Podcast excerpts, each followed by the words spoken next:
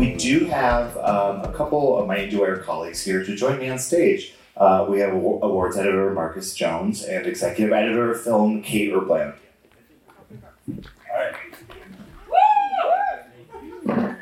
We're not as professional, so we were like debating who goes first on stage. You're deeply professional. Yeah, so speaking, you're a deeply professional, and this is not either of your first time here, obviously. I think, Kate, you've been at Sundance This Five. is this is my 14th year at Sundance, 14, counting the two virtual years. and Marcus.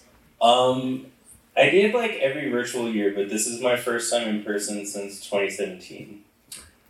And so, compared to last year, we were both here. Uh, obviously, throughout the festival, there was a virtual parallel offering available to people at home. Uh, and for those who left early came later, um, Kate, what do you feel like is a big difference this year compa- compared to last year's festival? I mean, one thing I'll note is that every screening I've been in has been like sold out or pretty much wall to wall at capacity. No, I know they sold out a lot of tickets um, very early. And I do feel the same thing that it's like every uh, screening we've been to has been really packed. And there's always lots of great buzz for the evening screenings. I think the vibe is more energetic, but also I think people are still sort of getting used to being back in the world. And so there's kind of more of a short fuse. But people do seem excited to be here a little bit more than last year. I feel like last year people who were here were very, very thrilled to be back in person. Um, and this year maybe they're a little already a little, you know, jaded, but excited. Well, and, and people seem more healthful this year. I feel like there's, you know, there's immunities built up. There, there's less sickness all around us. You can probably yes, less coughing. yeah. Um, I guess uh, a way to um, bring you both into the conversation is to talk about some of the films we've all seen, uh, or each of us has seen on our own journeys in the festival. But on day one, on Thursday, we all saw the same movie, which was Anna Boden and Ryan Fleck's Freaky Tales. Um, let's talk about what you guys thought of that movie. Marcus, why don't you start? And I'm going to go last. Um, I really liked it. I feel like it's right up my alley, and I wasn't super enthusiastic about uh, it being an anthology. Um, but I feel like eh, even people who didn't necessarily like it have been like, oh, they did kind of tie it together at the end. Like there is a level of interconnectivity to it. Um, but yeah, I didn't expect it to be kind of like exploitation, like and seeing kung fu and stuff like that. I'm like, uh, that's what I really enjoyed, and it's kind of something that I would watch with my dad at home. I think when Anna and Ryan introduced the film, they talked about a lot of the influences they had, and one of the things they said is if you're a fan of the Warriors, meaning the Golden State Warriors basketball team and Walter Hill's 80s gem, you are going to love this film. And I knew that that wasn't going to vibe with Ryan. it vibed a little bit more with me. It has a lot of influences and a lot of um, throwbacks to films that I do like. I think I liked it a little less than Marcus. I did like the interconnectedness, but I just sort of love that sort of thing anyway. Um, but Yeah, so we're kind of going in descending order here. Uh, I feel strongly opposed to this film for all the reasons that you've both said are good things about it. Um, especially that we're talking about how it does sort of culminate around this actual, um, uh, from May 1987, Warriors Lakers game that took place in Oakland. The movie is supposed to be this homage, sort of ode to Oakland. I don't really. It could be anywhere really. It doesn't really feel that like the location is that specific. It's sort of everywhere and nowhere in a way. And if you don't care or know about this game or about any of the references that the movie's making, it doesn't try to like make you care about them. It's sort of like, and there are moments where it's just sort of like they watched a lot of Quentin Tarantino movies. You know, in the pandemic or something, and we're like, all right, let's just like recreate these. And even there's, without spoiling anything, there's even a climactic uh, fight sequence that is like verbatim, but a imitation of it of the Brad Pitt versus the Manson showdown from the end of Once Upon a Time in Hollywood. The house even looks the same, and it's like, why are we doing this? That movie, we just did this. You know, that movie's from 2019. They're doing it because it rules. But their version of it doesn't rule, and they, I- they think it yeah. rules, but I don't. I just there's nothing there's not I don't I there's, there's nothing personal to me about this movie. I mean, I would tend to. I do feel like, in terms of the Oakland aspect, I I assume it's real if you know you know, because there are like uh, locations that they establish, like the movie The theater, Grand Lake Theater. some of the restaurants. Um, but yeah, no. Even watching it in the audience, I was surprised that like when they showed Too Short was doing a cameo, because Too Short is also a character in the story. Uh, that the audience didn't really have that big of a reaction to it. Um, but yeah, I don't know. It, it it could be one of those things too, where it's just like there's a lot of people in the film that I'm a big fan of. Uh, as a Normani fan, we're fed so little, and so I mean, this, hear just something. this Normani Dominique Thorne chapter that's the second in the movie is sort of the most like Left for Dead all of them in the film. By the end, it doesn't really circle back to it. They are not really given Yeah. many dimensions, unfortunately. I think that Ryan and I, have the divide that we have is I'm happy to see um, Anna and Ryan doing a film post Captain Marvel Yeah. where they're using a lot of the things that they learned, making a giant MCU film, and I think are trying to return to their indie roots. And I appreciated seeing that. And I think Ryan feels the opposite. I feel that they have now recovered from the worst traits that were absorbed in the making of Captain Marvel, and that they are perhaps maybe applied better here, but still misapplied nonetheless. Anyway, we get it. I didn't like this movie. You, you guys sort of did. You really did. Um, we can talk about some other ones. Like uh, there's one that I didn't see that you both really liked, and I believe you both were um, that had you weeping in the theater, which was Ghostlight. Thoughts? Um, so Ghostlight is a film by Kelly O'Sullivan and Alex Thompson. They previously had this film called St. Francis that was at South by Southwest. It's just it's a wonderful gem of a film. Um, both of these films sort of have, I think, log lines that might not sound very appealing, but they are such you know real people and they're deeply feeling, and I find them very funny that they end up making these beautiful films that just you know, it sounds cliche, but it's really true. They make you laugh and they make you cry.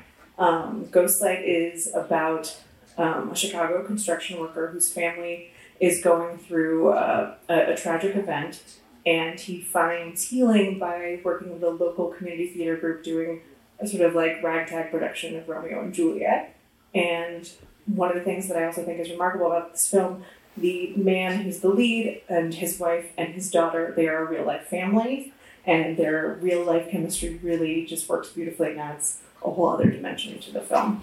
Yeah, I think it really uh, speaks to sort of any past drama kids. They do really, especially the daughter is like about it's on ten as far as like theater kid energy. But like it really works with the story. I think the most sort of recognizable actor is Dolly De Leon, who is uh, Juliet in the production in the film.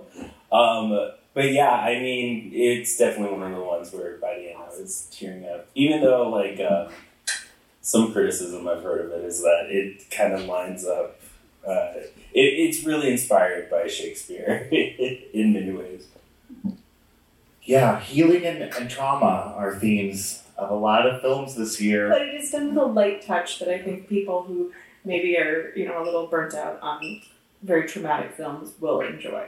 Uh, and this in Ghostlight, this is an acquisition title. It has not been um, picked up yet. Uh, there are, you know, there's a lot of films on the hook for distribution here. There's, there's only, only been a couple sales so far. Um, Ibelin, the documentary uh, from Benjamin Ree, the director of Painter and the Thief. A documentary about a Norwegian gamer who had a secret life as a gamer and that his parents discovered after he dies of a degenerative muscular disease. Netflix bought this one. Uh, you know, what we've learned in the last recent years, especially since the pandemic, is that the sort of overnight bidding war sensation is is not, you know, it's not in the water perhaps quite as much as it was in years past. And even even like last year, you know, Netflix took a couple days to buy Fair Play for for twenty million. Uh, you know, there is one really strong film that already has distribution from A24, which also produced it, which is Jane Schoenbrun's I Saw the TV Glow, which is my favorite film of the festival so far. And I feel like for most people who've seen it and respond to it, they also agree. Um, A24 will release it later this year, but it stars Justice Smith as a teen, and it's kind of an early 2000 sort of a setting, a teen who is awakening to their own transness vis-a-vis this uh, TV show that's sort of like a Nickelodeon style teen sci-fi series, um, and this character really begins to lose themselves in the, the sort of line between the reality and the, and the fiction of the show and real life. Uh, and what what this movie really demonstrates is how David Lynch's Twin Peaks: The Return uh, from 2017, uh, you know, truly one of the most miraculous gifts we've ever had on TV, is really becoming such a defining touchstone for a certain generation of filmmakers. And this movie really quotes The Return quite uh, conspicuously, but in a way that doesn't feel like an imitation and is really just like a very touching, beautiful, scary, haunting ode. Uh, yeah, no, I, I can't say enough good things about this one. I haven't had a chance to see it yet, but I love Jane's first feature film, which was also at Sundance, um, called We're All Going to the World's Fair, which sort of does a similar thing with internet life. So I am extremely excited to see this. We have a very glowing review from David Ehrlich, so it's already a staff favorite. Yeah. Yes, David gave it an A, so you know that's uh, it's a bold pronouncement at the beginning of the year. But hey, I mean, it's really nice after we've had the last like three months talking about the same movies. You know, it's like I don't ever want to speak of or see some of these things again. Um, Which ones? I don't know if I should say. I don't know if I should. Um, now it's nice to fresh material and something new to talk about, and so you know that certainly is all in toward inspiring such a fervent reaction. You know, another movie that premiered yesterday to some divisive response uh, was the film by Sam and Andy, Love Me, with Kristen Stewart and Steven Yeun, and they play a buoy and a s- satellite who, um, many billions of years after the extinction of the planet, uh, become sentient and fall in love with each other, and eventually their sentience enables them to realize, manifest themselves as actual people, even though they are AI. It's sort of a high concept film. It's complicated to explain. Uh, Marcus and I saw it together. Marcus, what did you think of this? Um, yeah, no, it's uh, I appreciate ambition, and so uh, there were there was a moment where I'm like, okay, I just want them to land the plane. Because part of it is like them as like almost Wii avatars, if you remember the Miis or whatever, and so uh, during that portion, I was like, this is cool, but uh, it's kind of running out of steam, and then it does evolve and like I think it's really creative. I think when you really get to see Kristen and Steven perform, that's like at its peak. Um, but yeah, I I understand when people have uh, issues with it because when you like dig a little deeper, I'm like, were they trying to say something about global warming? Were they trying to say like AI or people? Like, I think all of those things. yeah, Uh, yeah, I mean the, the characters are called me and I am. I think That gives you a sense of sort of there is a there is a tweeness to the film. Uh, can't deny that. I did respond to it. Uh, Well, also we get to see like Kristen Stewart as uh, an influencer at the end of the world. That's pretty. yes, no, and she's very good at embodying that specific kind of person that you don't want to be around normally. Um, no, I mean this is a movie that I actually think does have commercial appeal compared to some of the other films Sure. that I've seen so far. Uh, Kate, there's one that we saw last night, the new Steven Soderbergh film Presence, which uh, he financed himself. He shot it with during um, I was about to say during the pandemic, and then during the lockdown, during the strikes, uh, with a SAG-AFTRA interim waiver, uh, and again is challenging himself to reinvent the wheel on how another genre is um, told cinematically, which here is the haunted house story, but the movie is shot from the actual, literal, subjective point of view of the ghost that is haunting this house. Uh, the presence. the presence, the presence. We don't want to. Ghost is not a word that's used in this film. Uh, you know, we Steven Soderbergh is he, he, he churns them out and he shoots these movies in like under two weeks always, and is always challenging himself to outdo whatever technical, uh, you know, sort of wide swing he took the last time. It's not a scary movie; it's more of a supernatural drama.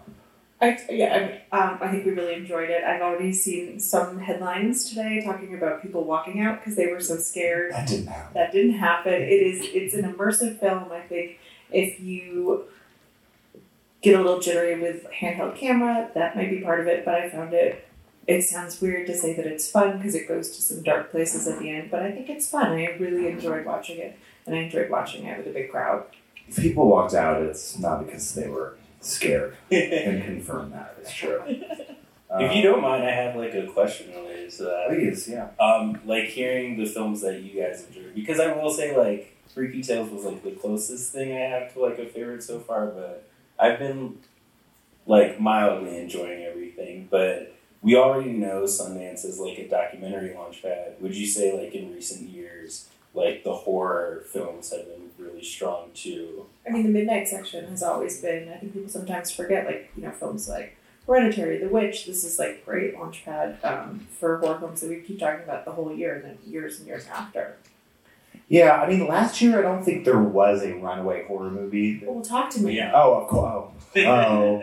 Uh, yes, Talk to Me, of course, which sort of debuted quietly in the festival itself, and then obviously went on to gross like 80 million or something from A24. The big Netflix horror movie last year, Run Rabbit Run, that kind of just got dropped on the platform and left for dead. But uh, I feel like people really liked Birth Rebirth. Wasn't that like the Frankenstein? yeah, yeah, that was uh, Yeah. the IFC picked that one up. Yeah, there was there was some interest in that one, and it's interesting to, to speak actually not to rehash I saw a TV glow, but this is another A24 horror movie that I don't think has the commercial appeal that maybe Talk to Me does, but it will have a critical resonance for sure. Yeah, I'm uh, I'm scared of everything, but like you, the way everyone talks about these films, I'm like, uh, maybe I should reconsider. Yeah, maybe it'll be you walking out of that theater. I probably, yeah. Well, I wondered if we could, if anyone, if there are any questions in the audience, if anyone has anything they want to ask. Sure, right Oh, here. do we have a mic? Oh, that's right. We do have a microphone. Otherwise, I can give you mine for now. Here, go ahead. Hello, I'm Ritesh Mehta, big fan of the podcast, been listening for many years. Um, I, my, my question was about uh, the distribution prospects for international documentaries. I'm glad to hear that Ibelin had uh, has distribution, but last year there were some um, amazing ones.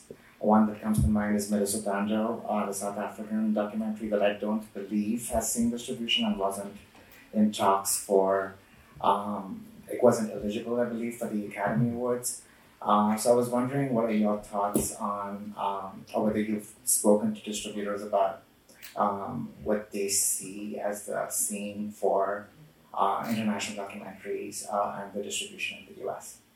Yeah. Um, our reporter Brian Welk wrote a really, uh, he's done a number of sort of walk up pieces about the market. And when he was talking about some hot titles, one of the hot titles is an international documentary. It's called Nocturnes. It's about moths. Uh, the film has not yet premiered, but I have seen it and I really, really loved it. I think that uh, it has the same producers of Fire of Love, and people have sort of compared it to that, but I found it to be really immersive and really special, and it has incredible sound. I watched it in a Dolby theater, and I think that a smart distributor should absolutely snap it up and really turn it into an experience for their audience. And so I think that I have high hopes for that one. That's the one I can speak up specifically. Um, and I mean, obviously, we know that Sundance has always been a really a wonderful launchpad for documentaries, but even looking at the short list, not to go back to the Oscars, but looking at the short list of documentary contenders of the 15 films, many of them did come out of Sundance last year. And so I think there are eyes on this festival as a place to launch documentaries in the direction of awards. I mean, the festival program this year, The Mother of All Lives, I'm sorry, Mother of All Lies, which is shortlisted as well, and not currently looking for U.S. distribution. And so, you know, I, I think that that tradition is certainly continuing here. Yeah, I guess just paying attention to it from an awards perspective. Uh, I think the thing that really bums me out is that when distributors do really look at these films and put their energy behind it, it does go a long way. I do think Milisuthando might have been on the shortlist, but there were some other films last year, like uh, King Coal as well. Like they really had to almost scramble together to even kind of vie for awards recognition. And when you look at the shortlist, it's almost shocking to see something like Kokomo City, which was a winner last year, um, not make it given how uh, much critical acclaim it had. But uh, sort of behind the scenes, it sounds like it's just it didn't have a lot of money behind it, and so I do hope that uh, distributors really take notice because when they do, um, I think these films really get celebrated, and I think the audience has changed to where there's not um, a shakiness around whether it's in English or a different language. Like people kind of flock to everything, regardless of whether they speak like the native language. Yeah. Thank you for your question. Anyone else want to ask anything? No. Eric in the back. There's Former Eric big Kohn, fan. former Screen Talk podcast. co-host. I have no idea what you're talking about. Been listening for years. Uh, you're doing a great job. Um, and I love coming to Sundance and talking about these things because it feels like there's something to tell the rest of the film world about in this environment. And at the same time, it feels like it can be a bit of a bubble. In the last few years, because of COVID, there are films that people can watch at home, but not all the distributors like that, right? Especially somebody like A24, which puts its films out of competition so that they don't have to be on the platform. So people can't watch I Saw the TV Glow when you're really excited about it right now. So my question is, do you think that's a, a good thing, or should those distributors chill out, let Sundance sell tickets in all 50 states and sort of maximize visibility for these movies when they're premiering? I mean, I'm for a film festival to be as democratic and accessible as possible when they are often so gate kept and so expensive. I mean, that's, that's the trend of all film festivals that it's really expensive for people to attend, even when you are media and, and, and some elements of that are comped. I mean, the uh, you know, a couple of years ago when the festival was fully virtual and all of these titles were available online, I think last year only Past Lives was like the one, and that was A24 out of competition, wasn't available. I think there was just as much of a sense of community online and in some of the creative ways that Sundance tried to work with the fact that everyone was participating from home. I, I do think that, I think that's a great way of putting it. I do think that the distributors should chill out. I mean, Neon has three movies that it's brought to the festival: Stress Positions, Seeking May to Handling the Undead, and all of those are in the various competition sec- sections across dramatic, documentary, world cinema, which means those will be available for people. And you know, I think it's setting a good precedent. No, I mean, I think one of the things we saw during the first couple of years of the pandemic is like if you put a new movie, whether it's in theaters or it's in festivals online, people are going to watch it. And I agree with Ryan. I think it should be as accessible and democratic and, and possible for people to see these things. I understand the business element of it, but I do think that when we're talking about all these things, everyone's like, oh man, when can I see it? And It's like, oh, well, I don't know. That doesn't do a service to our readers or the film fans. And if your movie's good, it's gonna work on the platform just as Yeah. well as it does in the theater, as much as people want you in the theater.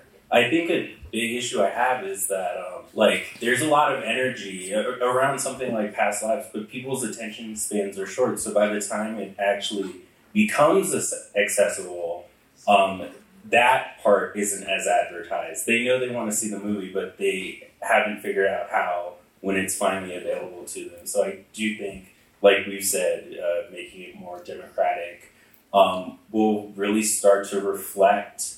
Um, the love that's bubbling up for um, great storytelling that we see here. Uh, I wondered, lastly, perhaps we just have a few minutes here, if there's any film that's eligible in competition um, that you can talk about, whether you've seen it here or before, that you think would be a contender for the Sundance Awards across the competition sections next weekend, The one I'm hearing is Didi.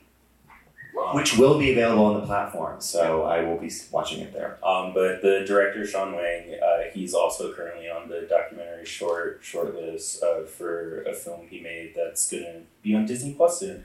Um, but yeah, I think that um, everything I've heard, it's really sweet and people really enjoy it, uh, and so it's cool to see like a new kind of emerging filmmaker already have a lot of energy when it's not a film that's um, kind of using stars to advertise it.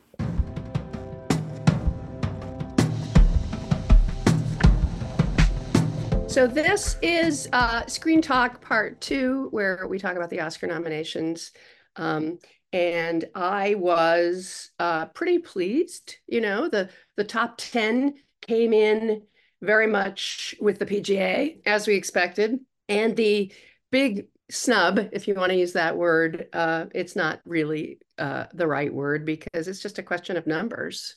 Um, all the people put in their votes, and Greta Gerwig somehow got left out. The creator of Barbie, she obviously got a uh, an adapted screenplay, and now maybe there will be a sympathy vote for her. I mean, it, it, yeah, it, about this snub, if you will. Everyone's acting like it's like this huge blow to feminism that she wasn't nominated for Best Director, but there is a woman in there, and the movie's up for Best Picture. She's not, and, and the the people are upset about Margot, but it's like it kind of like devalues the like the producing on Barbie, the writing on Barbie, because they did. I mean, it got eight nominations. It's very well represented, and, and two it could win a few crafts. It could win the the screenplay, and it could win a few a, a few crafts.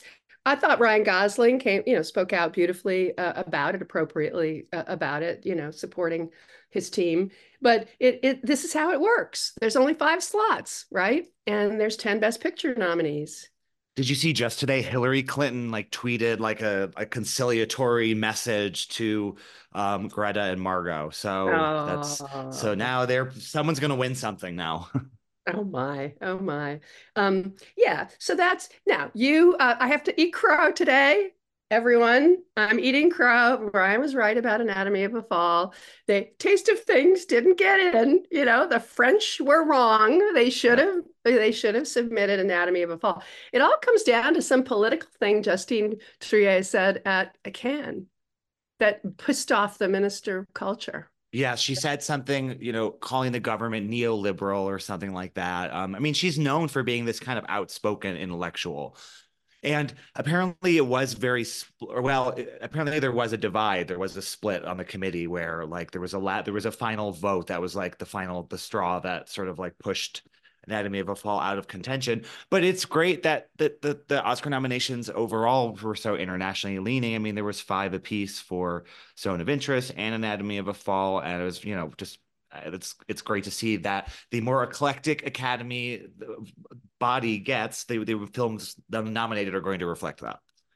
I'm really I'm really pleased about that too, and I'm I'm also um, thinking that where the the momentum lies. Okay, we already have figured out that Killers of the Flower Moon is losing momentum. It didn't get Leo.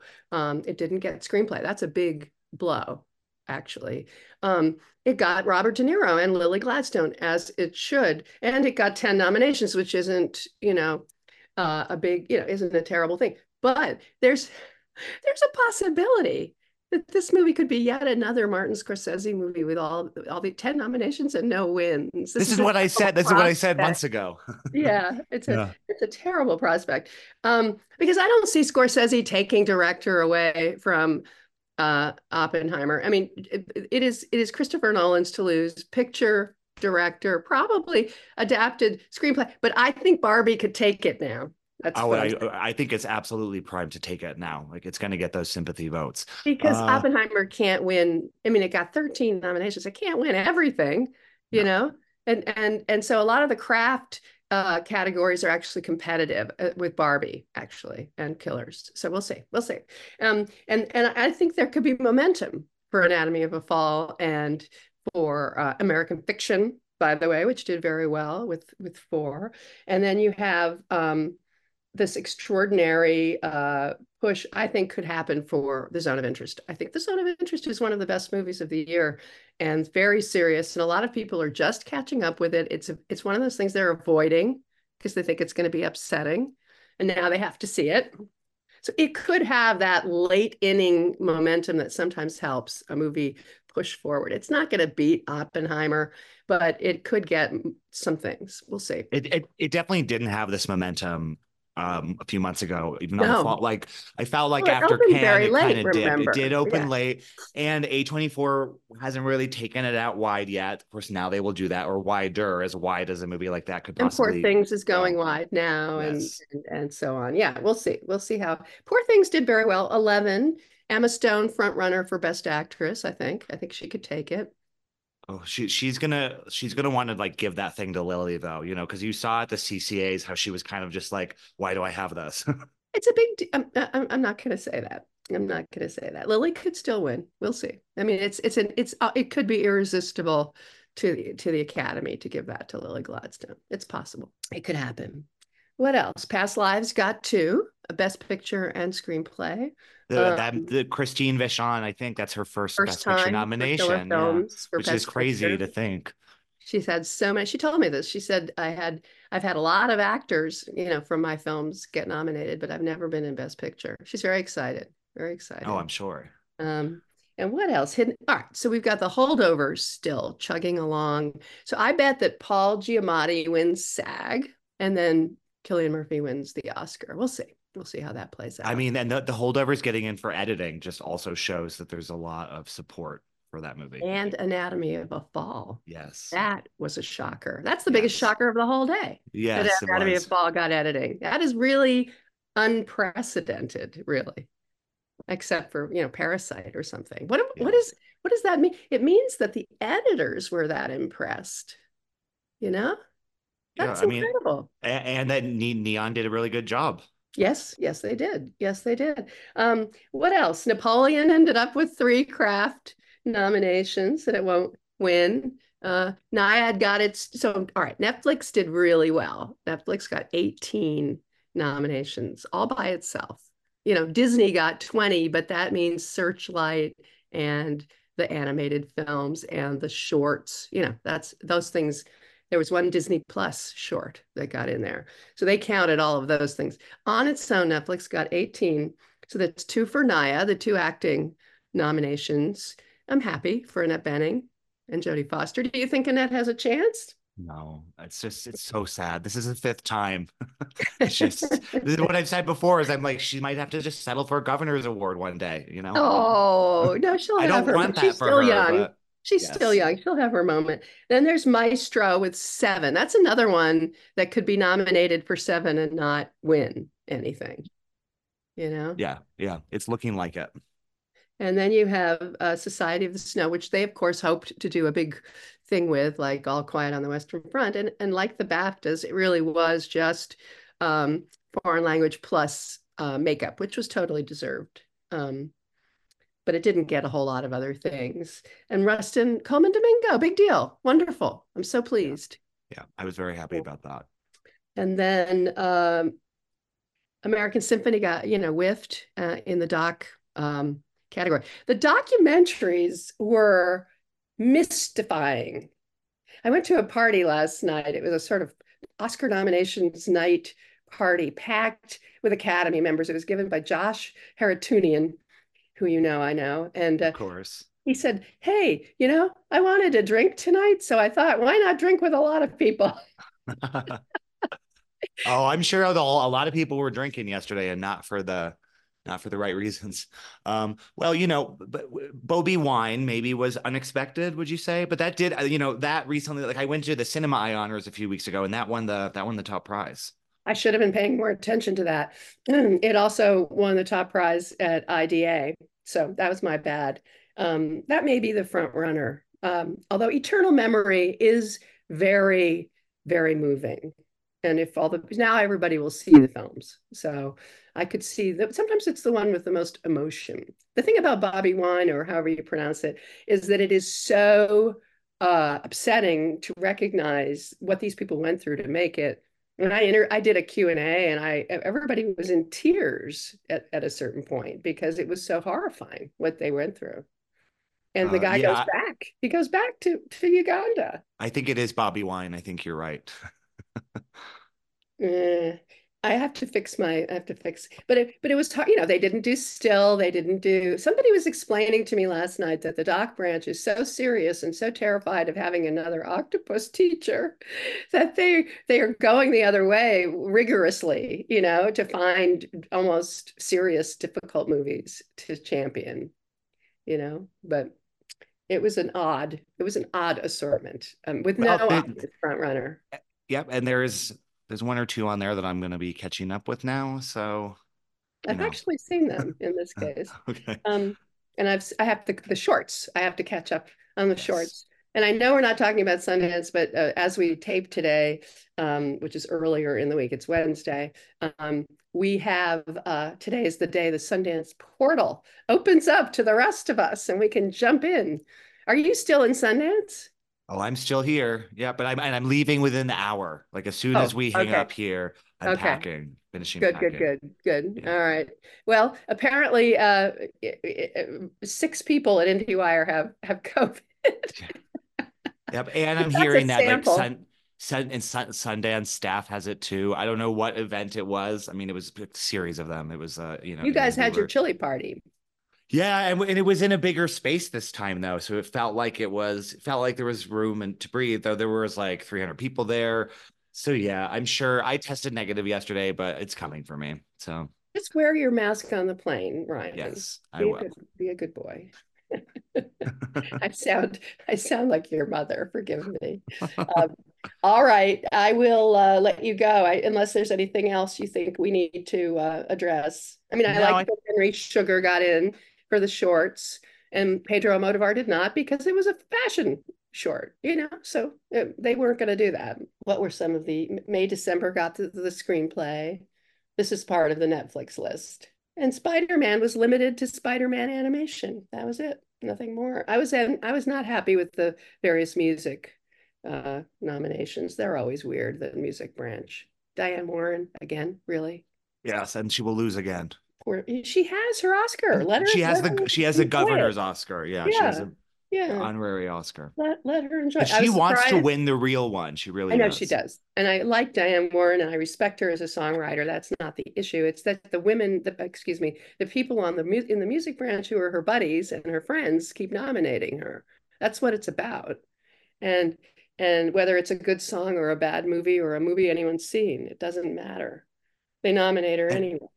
And th- and they are brilliant feats of music making. I mean, it's usually just a few chords. You know what I mean? It's very these are familiar type of songs that she writes that are sort of easy earworms, and not maybe doing the complicated work that some of these other things Yeah, that are left out go. were doing. Yeah, there you go. All right. So um, all right, I'll talk to you. Uh oh yeah, Robot Dreams was a surprise on the animated front. front. That was delightful. and I'll and I'll be I'll be watching that now. That's a good one. All right. Yes. See you later, everybody. All right. Bye. Thanks, Osmond. bye.